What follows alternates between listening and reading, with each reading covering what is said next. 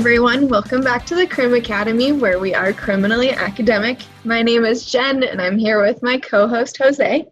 Thanks, Jen. I'm Jose. and today we're speaking to criminological theory scholar and our mentor and colleague, Dr. Kyle Thomas.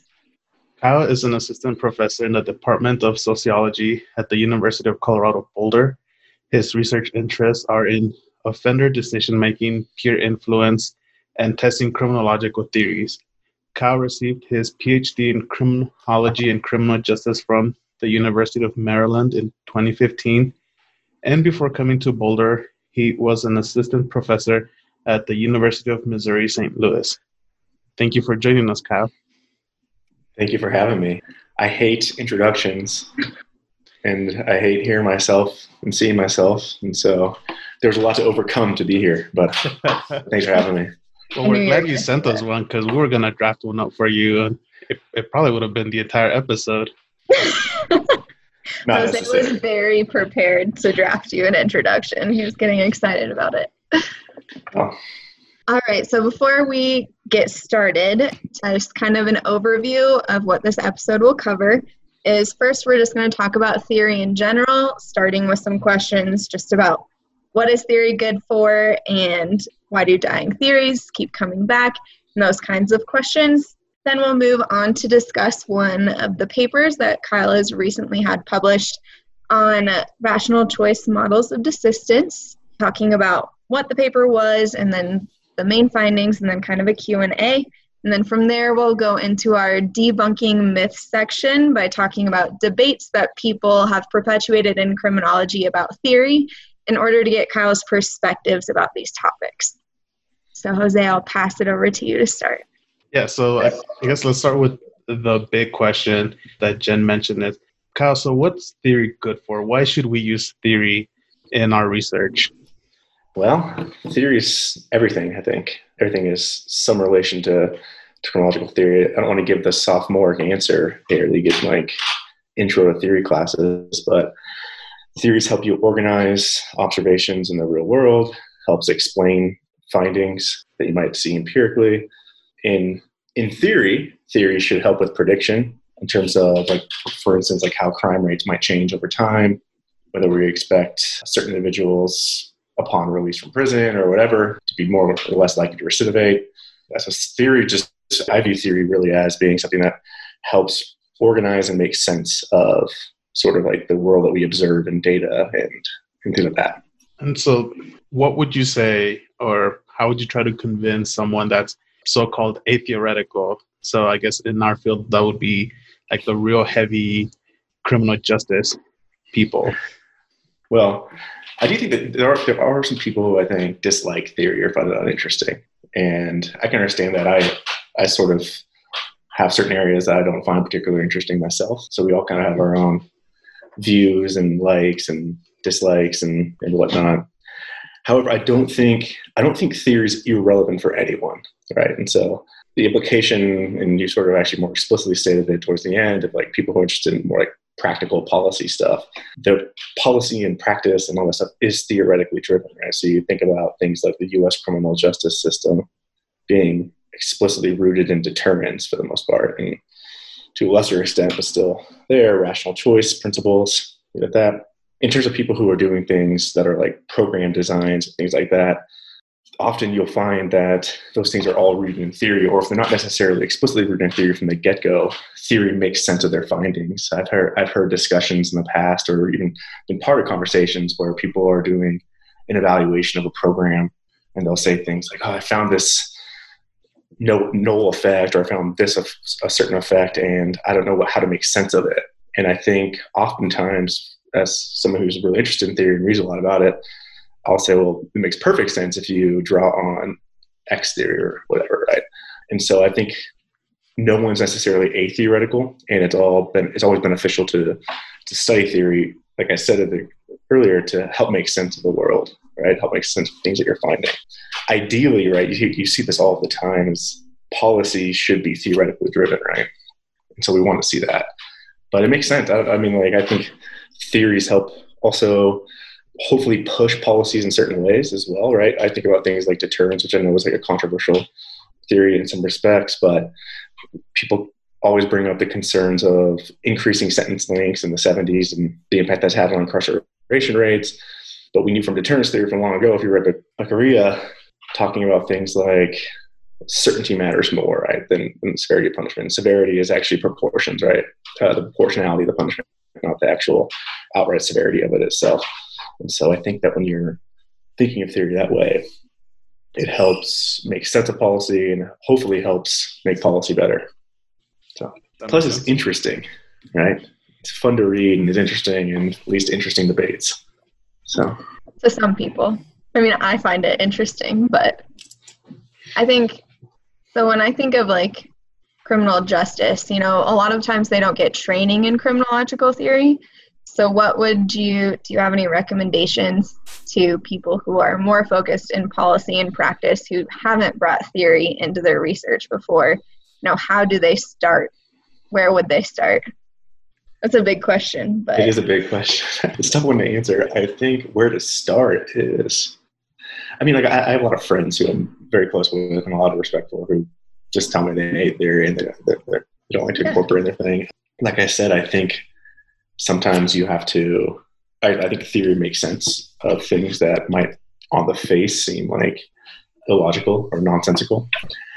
And I mean, in terms of where to start, like I hate saying this because it sounds like such a cliche and cheap answer, but read, right? Yeah. Like pick up a book. I mean, there's different levels of theory though too, right? In terms of you don't need to get into the weeds of theory if you're not trying to test criminological theories in, in sort of intense ways, so to speak. But it's good to know basics of theories, I think, and I think it's just general. Most everyone, I think, should have some intro theory class under their belt. I would hope, at least. But what do I know? Did you have theory? I did. You did. Yeah. So I came from a criminal justice department, and yeah, we had our mandatory intro to theory class, but there was also plenty of people where it's, it's like if your work has theory, great. If it doesn't, that's fine too. Yeah. Yeah. All right. Just, what? I don't disagree. I mean, honestly, like, do, do people need theory? I think people should know it in the same way you know, hopefully when you go, if you get a PhD, if that's people's goals, whatever, you should have comprehensive understanding of different things. I don't know policing stuff all that well, yeah. but I think I know ba- basics of it. Um, I think theory should be this, you know, people should know the basis of it, you know, if they're doing strict policy type stuff. Okay. So moving on to our next like main question. There are quite a few theories in criminology yes. put it simply. And so a lot of these theories have gone away over previous time periods and they're coming back or have come back. And so, why do these so called dying theories keep coming back? What is well, the reasoning for this? It's funny that you bring up the how many theories we have in criminology. It was Matza who called us, who talked about crime theory as being an embarrassment of riches, where we have a lot of theories that don't explain very much then I always think about the Cullen and Agnew reader, which is kind of the, you know, like a classic book in, in and it gets thicker and thicker every single edition, right? So more theories are being added, and none are getting taken away, which I think leads into your question. Was Bob Bursik, I think, who he quoted somebody else. I can't remember exactly, but and I believe this was in, in relation to social disorganization theory. We talked about you could apply in theories more generally about theories being like herpes. Is once you think they're gone, they pop back up and they come back. And so you see a lot of crime theories, I think, sort of fall out of favor. They don't become all that popular. They're not all that popular. Then they'll they'll get a rise and kind of like make a comeback. I don't think no theories actually die, right? That's the whole point. And the reason is no theory dies is there's always going to be someone out there. The number of people I think depends on the theory who a certain theory makes sense to them, right? And so we often talk about the, the qualities of a good theory, and there's always people talk about things like explanatory power and logical consistency and all this stuff. But I think one of the ones that I think is most salient for me is sentimental relevance, right? Like, does the theory feel good to you? And so there's always going to be people who certain theories that might not be popular at time, it still feels good to them, makes sense to them, and they'll work, continue to work on that. So the reason I think theories don't die, so to speak, is because most theories of crime are designed around the facts of crime, right? And so this is true in crime, right? Most theories that were designed, developed after the data had already come out and told us what correlates strongly with criminal offending? And so you'd be an idiot, for instance, to design a theory that, ex- that says elderly people commit more crime than adolescents, right? And so all these theories, most theories already have this in place, right? The, the theories are already designed to explain these facts of crime because they build it around it, which makes it difficult to falsify, I think, right? So the theories will go away, right? And the other thing about theories and why they go away and why they come back, I think can be two different explanations, but they're related, right? A lot of theories go away I think just simply because of what else is going on in the world and science at the time, right? So you saw individual level theories really start to gain momentum in the 50s and 60s when surveys started becoming a really popular thing. Mm. So as a result, you saw community level structural explanations become less popular at the time, right? Then you see other theories come back as other sciences do, right? And so one that's come back a lot recently are like theories of decision making in crime. You see, it seems like every issue of criminology has some sort of test of choice theories to some extent. Well, it happened to coincide with the rise of behavioral economics and, and sciences more general, I think, where people were interested in people making poor decisions essentially. And so as you saw other fields start to do it, you see criminology do it too. And so they come back.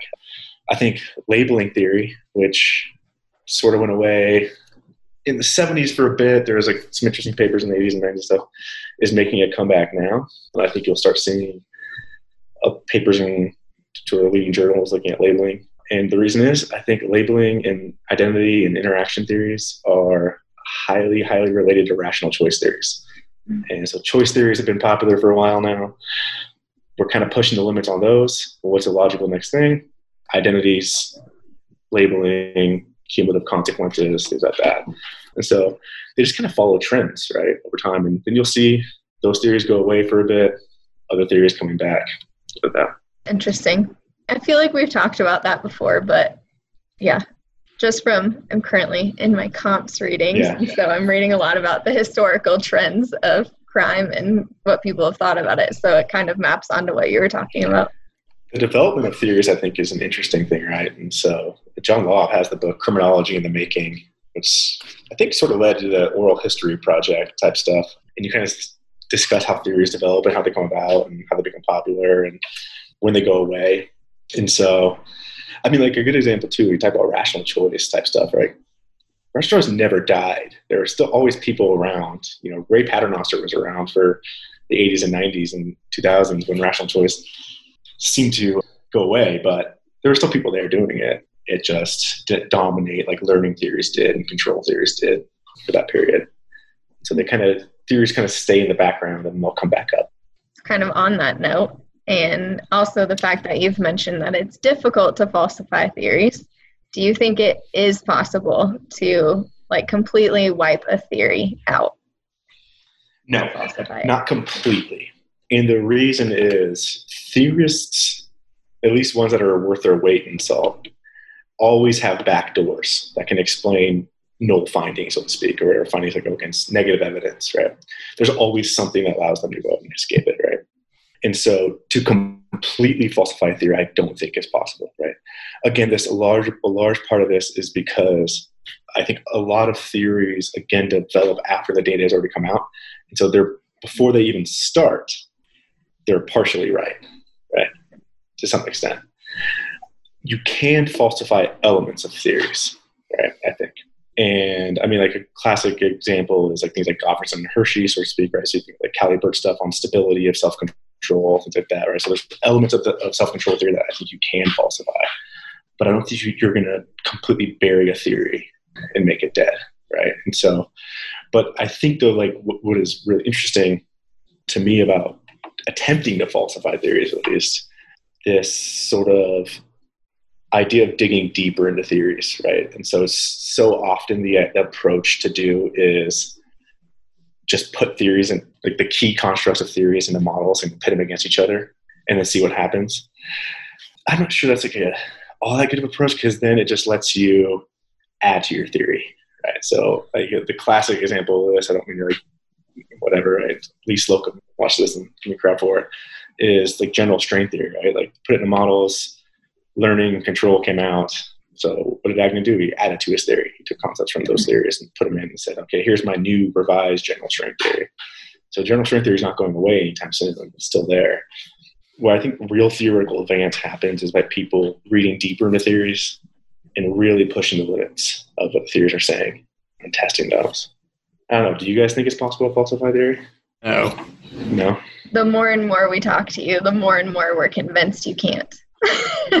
yeah, I do think at some point we need to start showing, or what was it that Hirschi said? Throw them all in the ring and, and see which one comes out on top. Yeah. You know, I think that's that's kind of sort of where we should move towards, even if none of them ever, you know, get buried permanently. Mm-hmm. But at some point, we got to find a theory that works better than others, right? Gotta cut the fat, so to speak. I think too, right? Like one of the things I think is interesting is I think a better way, in some ways, of targeting a theory is to point out its logical inconsistencies and absurdities. Right? Is that I think is sort of more interesting and fascinating thing to do is to do it that way because I think empirically it's hard. The other th- the other reason that it becomes hard falsify theories is because in criminology we're inherently limited by observational data, right?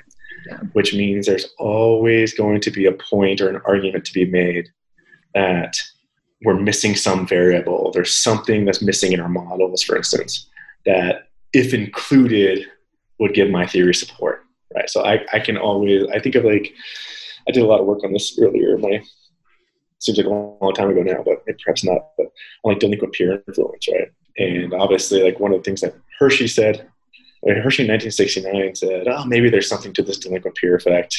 That, and then he later says, like basically, the biggest mistake of his career. He should have never acknowledged that he might have been somewhat wrong, right? But yeah. every piece of research I've seen out there is suggest that peers matter, that friends matter, and influence behavior. But there's because we're looking at observational data all the time, people can still deny it. They can say, oh, well, it's all selection still. You're not effectively controlling for selection, and we never will be able to with observational data. And so questions of spuriousness will always exist. They're easy to say, and they're hard to refute. And so for that reason, I think you're always there's always going to be some question about what's right, what's not. That's a little depressing. Why? that was a little depressing. But okay, so going back to rational choice. So anytime a lot of criminologists and a lot of sociologists hear the word rational choice, they they kind of get a little on edge. Why yeah. is that? I think there's a lot of reasons. I think there's multiple. The first one is I think a lot of criminologists and sociologists confuse rational choice and deterrence as being exactly the same thing. And they're not. I think deterrence is a subset of rational choice theories that focuses on formal sanctions.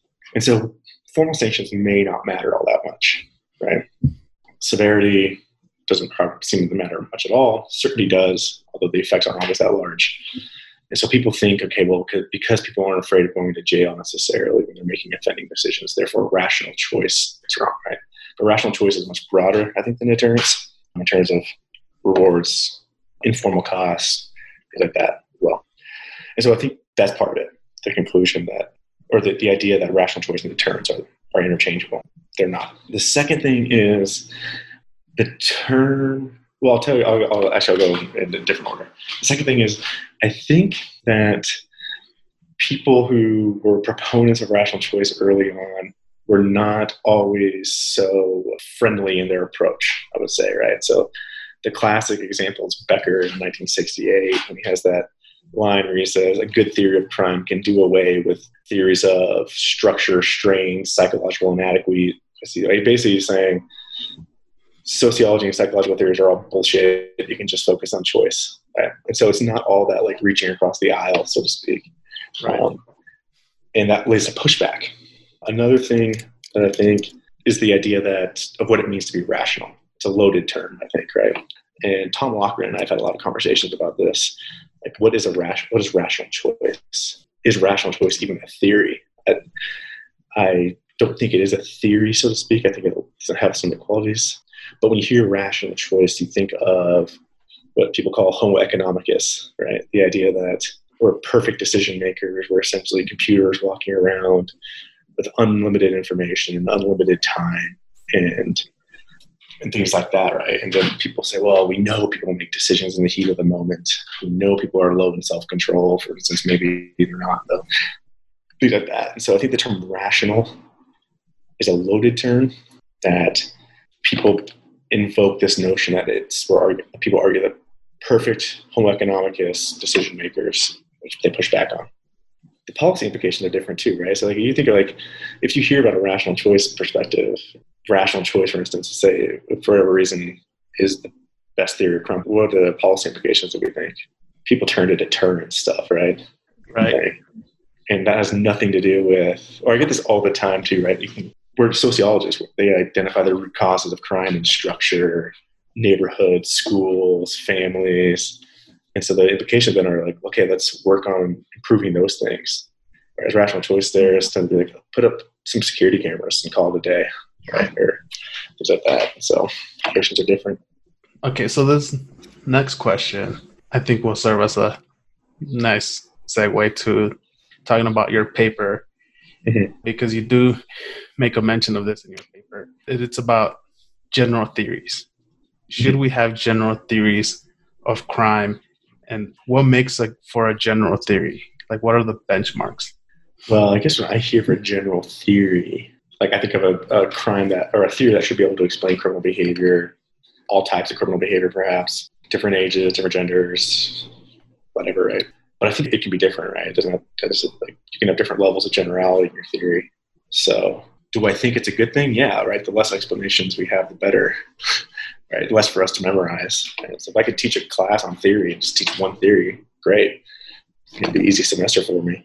But do I think we should have them? Yes, I do think it makes sense.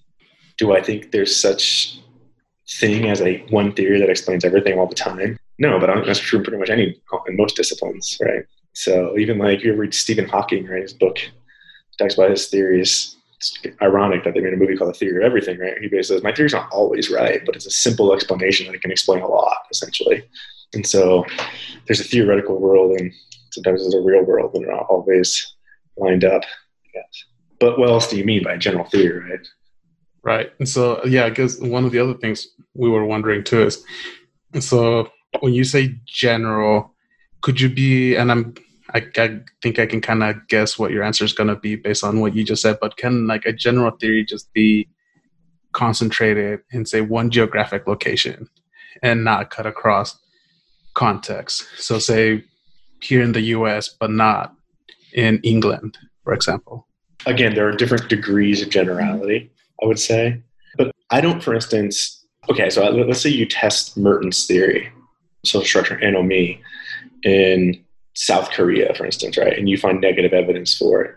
Do I think that that speaks, does it speak to the generality of Merton's theory? Yes, I think it does. Does it comment, though, on the validity of Merton's theory? I would say no, it doesn't, right? A better example, because I see a lot of this, it's interesting and stuff, right? But like you hear people talk about things like Shaw and McKay and whether or not social disorganization can explain crime in rural settings, for instance, right? But I'm not sure what that means, right? Like, because Shaw and McKay were very much interested in urban dynamics, ethnic heterogeneity, mobility, right? These sorts of things, right? Which they're interested in doesn't really transcend into rural environment, right? So, like, if you does it comment on the generality of social disorganization? Yes, but I wouldn't say it alters my view on the validity of social disorganization because I don't think Shaw and McKay had any interest in explaining rural crime. I don't think their theory was designed to explain that. And so I think it's important to keep in to keep context in what the theorist was trying to explain. Right. The truth of the matter is, going back to your point, is criminology is actually a very American social science. Right? I mean, look at all the theories; most of them come from the U.S most of them are interested in explaining invoke urban dynamics of the US, immigration from the US, into the US, I should say. And so the fact that it might not explain crime in Russia or China or South Korea or whatever, I think it comments to the generality, but I'm not sure it knocks on Merton or Shaw or Sutherland or things like that. I don't know though. That's a good point. Not, Yeah, I'm not sure. I, I want to be clear. I'm not like saying doing those studying these theories in different contexts is unimportant. I think it's really important, but I'm not sure. Like, I'd be curious if you went to Sutherland and said, "Hey, your you know, differential association, especially like if you have the macro level version, right? Merton's theory doesn't explain crime in certain countries. If he can't, if he would think it matters all that much, I don't know. Yeah, yeah. I guess for me, it comes down to like some theorists are a little assertive, because you could say with with their theories. So like when you call something a general theory of crime, and that is the name of your theory, a general theory of crime, then like I guess to me that has an undertone of like this is the theory to explain them all. Yeah, have you read the book? well, the other thing, though, actually, I want to comment on this, and this might ruffle some feathers, but I prefer a general theory of crime, which what Goffes and Hirschi call it, than what other people call it, which is the general theory of crime, which I don't think that they invoke, and it kind of annoys me because social learning theories are much more general than self-control theory is, right? social learning theories explain brushing your teeth and what side of the bed you sleep on, for instance, right? Like it's a way more general of a human behavioral theory than self-control is. But I understand your point. Absolutely right. But I like bold stances too. Right? And so if you're going to call it, you're going to say I have a general theory of crime, go for it. Right? I like it. Yeah. A lot to prove. All right. So should we transition to your paper, Kyle? If you guys want. I don't particularly like talking about my own work. So you can skip this section too if you want. No. you don't have to talk very much about it. But yeah. okay. So we're going to talk about Kyle's paper that came out in criminology last year called Testing a Rational Choice Model of Desistance, Decomposing Changing Expectations and Changing Utilities. It was co authored with Matt Vogel. So, Kyle, if you could just briefly introduce the paper, like in one to two sentences, just what your goal for the paper was, what you were examining, and then kind of hit us with the main findings. Sure. So, in general, rational choice models, I think, focus on the inputs of decision making, and they typically break, break it up into two, which would be perceptions, or we call them subjective expectations in this paper, which is anticipated consequences cost, rewards, risks, and preferences or marginal utilities, which is how much do you weigh these factors when making decisions. And so we were interested in this paper in sort of like disentangling how much of the changes in offending that occur from adolescence, or reoffend at a relatively high rate, to adulthood is due to changes in perceptions of the consequences versus changes in preferences or marginal disutility or utilities. So just a brief example of the type of findings is you can think of if you want to focus on arrest risk, I might decline my offending from adolescent adulthood because I increase my perceptions of arrest risk, or because I become more risk averse as I get older. So I don't like the risk anymore. It's noxious to me more now as an adult than it was when I was 15. And so we used a decomposition model called the Blinder Oaxaca decomposition model. You thank Jeff Ulmer for making me pronounce it right. Um, I was wondering how it was pronounced. I gave a talk at Penn State and I presented that, and I said, I don't even know how to pronounce this word. And Professor Ulmer was like, it's Oaxaca. I was like, oh, thank God. I don't embarrass myself.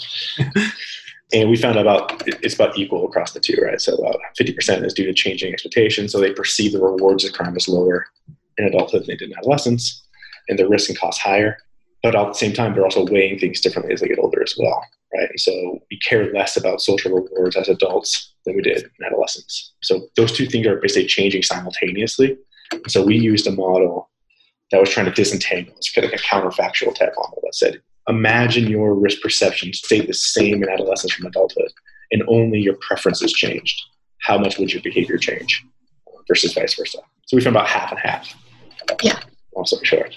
Were you guys surprised by that finding? So based in theory, you know, different people have said that these subjections or subjective perspectives versus the utility, no, people have mm different ideas about which one of these is more important. I didn't know what to expect going in, to be honest. There's some research, a lot of it in psych. Steinberg, in particular, has some of his stuff just focused more on the, the preferences and utilities changing. I guess I was more surprised at how much the expectations mattered, in particular the rewards. The rewards change a lot right? So people mm-hmm. think crime is fun and exciting in adolescence, and then they tend not to think it's fun in adulthood, right? Which you know, sort of like anecdotally you might expect, but I don't know what I was expecting actually, or I can't remember at least at this point. Yeah, it was a long time ago we started this, so. Okay. Actually, I have a, an interesting story about how this paper came about. Right, like I initially thought about I wanted to do this for my dissertation. Right okay. now, at the time I was writing my dissertation, Pathways was not publicly available, and I was trying to use a different data set, uh, and it, it was just a huge pain in, in, the rear end to do. Right, and the other thing is I didn't know how to model it. Right, so I didn't I had never heard of these decomposition models, yeah. and so one day I was in my office at UMSL, and I was just like skimming through some work and stuff, and I came across this paper by Matt Vogel on de- using a decomposition model. And I just thought, holy shit, that's exactly what I was tr- wanting to do. And so that's how Matt got involved with it. Because I said, hey, I had this idea a long time ago. No idea how to model it, but I found this paper you, where you do it. And so it's kind of interesting. That's how your story how it came about. So that's how you guys came to be co-authors. Yeah. Cool. It also helped that his office was upstairs from mine too. Yeah, right. All right, so this is kind of a general question mm-hmm. for maybe people who are listening who aren't familiar with rational choice theory. Could you explain Becker's subjective utility model and then how it relates to rational choice theory of crime? Sure. Gary Becker's interesting, interesting individual, right? And so he's sort of so expect utility theory is just the idea that, that we it's a model of decision making under risk, what we call it, right? So it's basically where you weigh the probability of an outcome, different consequences, and the, and the outcome itself, right? And so Becker, beginning in the 60s, started writing a series of papers basically saying sociology, family dynamics get away with sociological theories can all be economics. And crime was one of them too, right? So Becker's model is pretty simple, right? Which is why it gets criticized quite a bit. And he just basically says crime is a choice like all economic and market behavior is a choice. We make decisions in the same way. We consider the consequences of them. We weigh the consequences, and then we choose an action that we think is going to be beneficial to us. Right. And so his model is simply you can write it out where you have P being the probability of arrest risk, for instance, right? Multiplied by the social cost of crime, but not social, all the costs of crime. And then you weigh that against one minus P, the probability of getting away with it, times the rewards to crime. Right. So he uses a lot of examples of mon- money. Right. Um, so he said, okay, well, it's the economic take, right? The as Matsueda calls it, the booty from crime. You know, weighed against the potential costs and the risks associated with it. And if you think it's the net is beneficial, and particularly if it's beneficial relative to other options for you, then you choose to engage in crime. So it's fairly simple mathematical model. So how it relates to rational choice is rational choice, mm-hmm. right? It's the whole the whole framework of it is rational choice. Yeah. and so it's a, it's a very simple model in writing it out, but it's also that also makes it easier to test. I think mm-hmm. he has more of a direct theory, I think, than other rational choice models do. Becker won a Nobel Prize in economics, by the way, for his influence on everything. Right? So are you next then? Am I next for what? A Nobel, Nobel Prize. Oh. yeah, sure. Like, yeah, sure. Let's do that. Yeah. yeah. So I had a question too, but you kind of answered it a little bit earlier, and it was regarding. So you really make a point to say that this is not a fully specified RCT mm-hmm. model, right? Mm-hmm. And so I was going to ask, what would something like that look like, or is that even a thing? Should rational choice be used more as, as a perspective? I mean, I generally view rational choice as more perspective. Matt and I have talked about doing a follow up paper detailing more of like a, a well thought out rational choice model of desistance, theory of desistance. The reason that we say this is not a fully specified model is, well, think about rational choice. Like Rash, McCarthy has this great paper, I think, where he talks about most theories invoke choice, right? Rational choice basically, and Becker does this, right? Becker begins at the point where preferences and expectations are already developed. You have, they already exist. So once they're there, then how do people make decisions? How do they use them? That's what rational choice is interested in. So rational choice theorists don't spend a ton of time, at least in like traditional rational choice, in specifying how those things develop, right? How do expectations develop? How do preferences develop? Sociological theories and sociological rational spend more time doing that, right? So, so when we said we'd not a fully specified model, we sort of conclude in the paper that our theory is more consistent with like Paternoster and Bushway and Giordano than Sampson and Laub.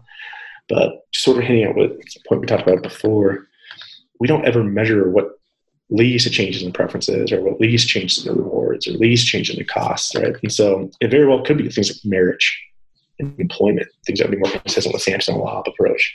So that's what we meant when we said it's not a fully specified model. The other thing though is can, there is a rational choice model of desistance, which is Paternoster and Bushway's identity theory. It's very much an internal theory though, right? right? So we viewed all the unobservables, the coefficients in our models, as latent internal changes of individuals.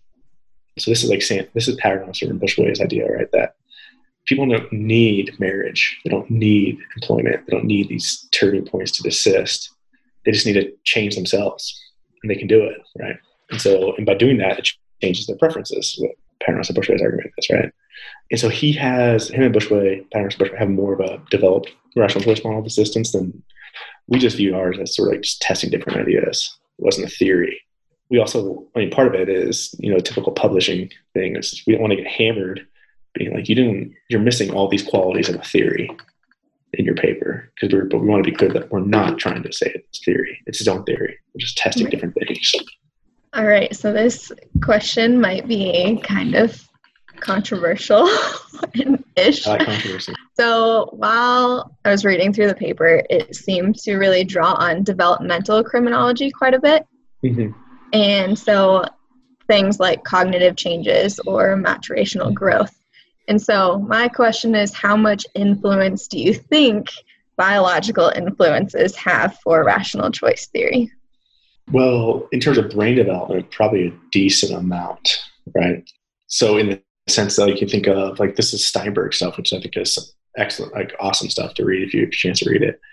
He talks about things. They have a couple classic studies where they look at and some others as well, right? Like fMRIs and, and brain mm-hmm. activity and presence of peers, for instance, right? And if they play a risky game and when it's adolescence, the reward segment of their brain blows up, mm-hmm. right? They like being around other people encouraging them to engage in deviance.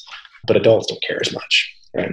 And so there is a this element of brain activity, brain development that definitely I think plays a role in, in how people make decisions, how people make choices. Theoretically, yeah, this is like a class. This is like an Aristotelian debate, right? And between forms and matter, so to speak, mm-hmm. right? Where if you keep going lower and lower and lower and lower, right, and you can do this, you can say, okay, well, it's not just the prefrontal cortex; it's all it's these specific synapses that matter, right? It starts to become a bit reductionist, I think, and you never explain you're so you start to explain the how question but you're not explaining the why question sometimes mm-hmm. right so do i think biology and brain development matters? Yes. Do i think rational choice theory is to integrate biology about uh, brain? No i don't. I think that they're fine. Acknowledging it and moving on. Yes brain development matters. I was curious how you would answer it just based off of other conversations on kind of biosocial type things. Yeah. Yeah. So, i don't know. All right. So, one more question uh-huh. about the paper, but not really about the paper. So, Jose and I both loved how you started the literature review with an equation, a simple equation, but an equation. And so, you know, a lot of grad students that I've talked to, and even some faculty that I've talked to, struggle reading papers with a lot of equations. Mm-hmm. So we're just curious if you have any advice to people who are trying to either start or continue reading papers with tons of equations. Sure. Equations aren't that complicated, right? It's just it's learning a new language essentially, right? And so typically at most of the action in equations comes from the subscripts, right? So sometimes it's just helpful to point those out and say, okay, what's this saying, right? So like in our, I can't, I don't exactly remember. Did we start out with a Becker equation or just like the regression equation? Yeah, I think it was the Re- Becker equation. Okay, so imagine like in a regression equation, right? You add an i, you add an t, and saying, okay, they're saying this varies over individuals, across individuals, and it varies over time. And so sometimes, like I think people people psych themselves out with equations. Right? They see them and they think, I'll never understand this. But when you really break it down, it's not as complicated as you think, right? And so it's one of those things too, right, where practice, right? I had the advantage uh, being at Maryland at a time when it was very, very stats heavy. And so one of my advisors, who's now my colleague, Tom right, he would I'd go to his office, and at the time Tom was just dabbling in criminology, and so I'd go to him and I say, "Hey, I have this, this idea. I'm testing this theory, and here's my idea." And Tom would say, "Whoa, whoa, whoa, whoa. write it in an equation for me," because that's the way that he thinks, right? Yeah.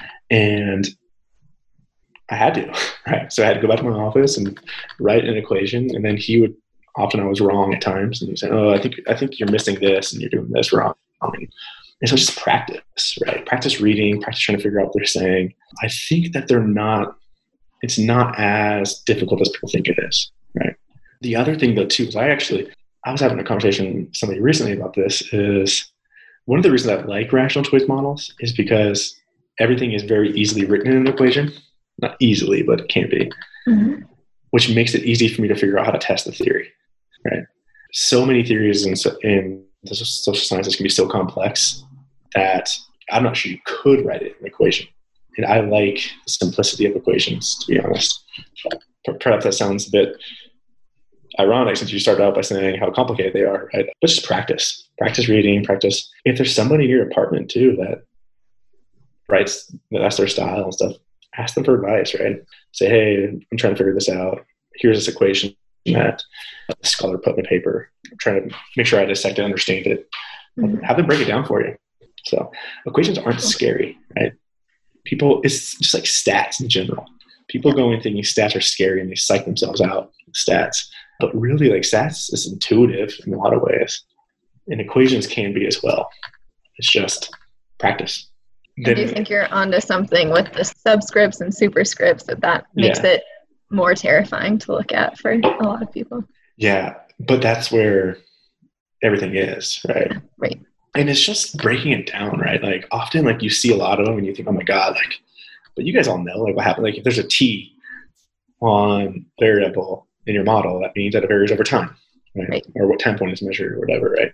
It's the same thing. It's just overcoming your fears and trying to conquer it, right? And so, but to be honest, though, too, I mean, most most people don't know how to read equations. Mm-hmm. Um, there is that like this stuff. I think it was done by Swedish or some some economists and stuff, where they put a bunch of bogus equations in papers and sent them out for review, and they sent them out to all these different disciplines. And the acceptance rate was always higher in papers that had equations. Really? even though the equations were total nonsense they didn't actually mean anything. Right? The only people who caught on were the mathematicians, the physicists. Everybody else was like, "Oh, they must they must know what they're doing because there's equations in the paper." But just trying to read them and break them down. It's just practicing. That's all it is. So don't be afraid of stats and equations. Okay, then time for some myth busting. Here's the other thing, though, too, for me about going back to equations. I don't like.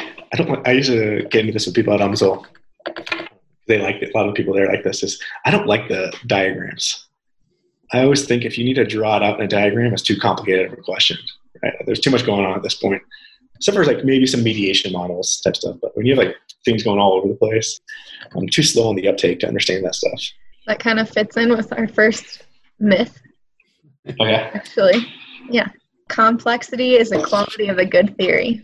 Yeah, I think that's a big time myth you hear it all the time, I think, a lot of people. The general argument seems to be human behavior is complex and therefore requires a complex explanation. And then in turn, we seem to think that complexity is a good thing, a good quality of a theory. I disagree. I think simplicity is one of the best qualities of a theory. The more simple the explanation. I mean, like think about like something like Gottfredson and Hirschi, right? You can like that theory. I don't there's so much I don't like about the theory.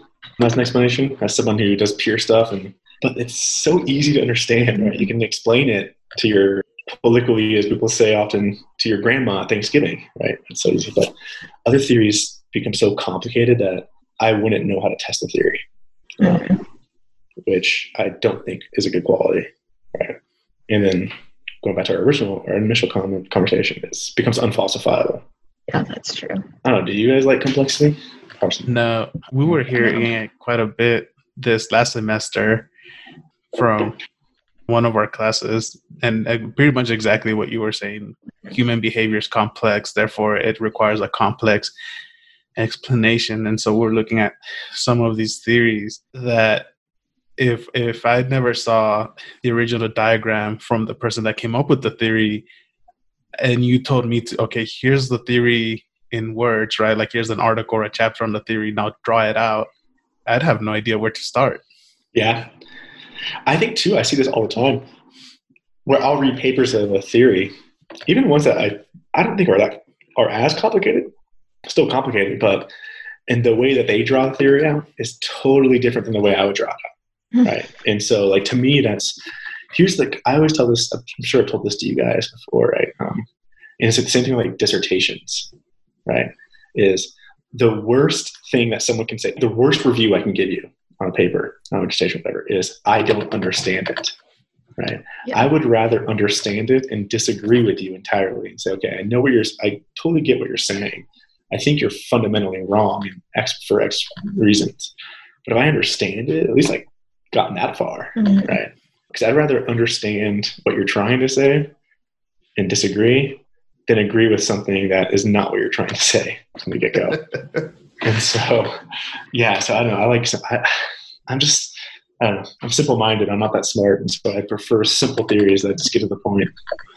Yeah. I mean, I also think it's interesting going back to the class that Jose and I were in when we were being shown these really complex models. It was never that you can test the like the whole theory. It was you had to test parts of the theory yeah. at a time and then put them together to get to the whole theory, which that to me never quite made sense. I don't know how you feel about that, Cal, but I tend to not like the theory that yeah, you can only test this little piece and then you got to test this other little piece. Uh, like, there's no way for you to test the whole theory. Yeah, I mean, I'm not sure you can ever test the whole thing of most theories, right? There's some exceptions, obviously, mm-hmm. but there are some theories where I wouldn't even know where to begin. Yeah, at the test, right? There's some theories of crime that I don't know the relationships between the different constructs right. that are supposedly important, and so you know, I was I was having this conversation recently. Is there's not enough in criminology, I think, in sociology too, of people just laying out their theory in a model, right? Whether it's an equation or a diagram, just laying it out and saying, "Here's what my theory is. Here's how these things. Here's the causal sequencing." But like I said, I prefer simplicity. Mm-hmm. I think it's we should be striving. I think simplicity is something that sh- should be looked up to, not something that should be looked down on even when it comes to human behavior. so I think sometimes I think the complexity of human behavior sometimes is overstated as well. Right? Are we really that complex? I don't know. Do you guys watch Westworld? Yeah. Right, they had the whole thing that was like, oh yeah, we thought we were collecting all this data on humans, thinking we, it would take all this work to reproduce their behavior, but really it's really simple. They're all driven by a few things, uh, yeah. which I think, you know, obviously not always true, but there's an element of truth to it, I think. Right. So, there's my daily acknowledgement that Ed Har- anything involving Ed Harris is right. and that you like watch TV and stuff. I do watch TV. I watch yeah. yeah too much probably. All right. What else? The other one is that the assumptions of theories are unimportant and they just stagnate theory. Yeah, I wholly disagree with that. This has come up a few times over history and criminology, right? It's come up recently in an article where somebody was making the, the argument that who cares about assumptions? They're unimportant. They delay growth and stuff. But my view is the assumptions of theory are the theory itself. It's everything, right? The implicit underlying, if you think there's consensus or conflict, if you think humans are inherently selfish, inherently social, or a term I hate but gets perpetuated all the time, blank slates, whatever the hell that means. Mm-hmm. I don't mm-hmm. know. I don't know anyone who argues for blank slates except for maybe Watson. But this idea, right, that's what you're trying to explain, right? Where does the crime theory is all about? Where does the motivation for crime or conformity come from? And that's all the assumptions of theories. And so, yeah, people, even if you want to pretend the assumptions aren't there, they are still there, right? so you can it's still it's still in the background somewhere. And those are the most you know, like people talk about propositions of theories and how they're important, right? There's two types of propositions, right? The explicit ones and the implicit ones. And the implicit ones are the most dangerous ones, the most important ones, right? Kornhauser talked about that. In her work. So they're not going away. They're there. Plus, isn't it fun to argue theory? It This is. was like such like a Maryland thing when we were in grad school. We'd always go to the bar and people would just argue about theory for four hours straight. really? Oh yeah, it was all the time. But it was all based on assumptions, right? Yeah. That's what you're arguing. Because no one's going to disagree that males commit more crime than females, right? And so you argue, okay, well, does the motivation to commit crime need to be explained or not? Right. That's what's fun arguing. It's not a new argument either, right? It's been No. around No. since ancient Greece. Day one. Ancient feel- Greece when they were coming up with crim theory. You'd be surprised. You'd be Really? surprised, right? You- I mean, like, I think you hear this all the time, right? People talking about like, oh, sociology not liking criminology for some reason, right? Or criminologists, right? Criminology is like the fundamental sociology question. It just it's all about social order, Mhm. right? And so it's essentially how do society exist? Why do people follow rules? That's where sociology begins, and that's what criminology is trying to answer. And so if you go back in time, yeah, all these old ancient Greek people, Greek people are trying to answer that question, right? About social order. So, right. Yeah, so Plato, the father of criminology. Hey, you, you're wasting Plato in the fall, but yeah, it's it's there. So it's not a new question. Plus, arguing is fun, right? Do you guys ever, for those of you who haven't read Hirschi's "Separate and Unequal is Better," right? He talks about how, why we should integrate theories, Mhm. and his last point, I believe it's that paper. His last point is also it just makes it more fun, right? Like, why is crim theory more interesting than other subfields of sociology? It's because we argue about what most people would think are pointless things, but it makes it interesting and fun to read and fun to debate. Too bad you can't argue with Hirschi. Oh, I wouldn't even dare. I know. Oh, man. I wouldn't. All right. Well, we've sort of come to the end of our episode. Uh, Thank you again, Kyle, for joining us. Yeah, Uh, thanks, pleasure. Kyle. is there anything that you'd like to plug? Anything that people should look out for in the near future? Any new papers? No, Except you've been more productive in COVID than you would have been otherwise. I, I have been more productive. Yeah. He's I don't just have- too modest to say. Well, I mean, the the whole reason, again, ir- irony here. The whole reason I've been more productive is because I haven't had you two come around to annoy me at the office. So I've, uh, but yet Sorry. here I am taking an hour out of a Friday, taking an hour out of a Friday. Where, no, I don't have anything to plug. So and where can people find you? You're not on Twitter. I don't tweet. I don't have any. Well, I have a Facebook, but I don't use it very often. You have a Google Scholar. And an email. Yeah, you can email me. My email's on the website. Don't contact me on social media. Yeah. Uh, he will So, never yeah. respond to you. if you want to find me, email me, or you can come to Colorado.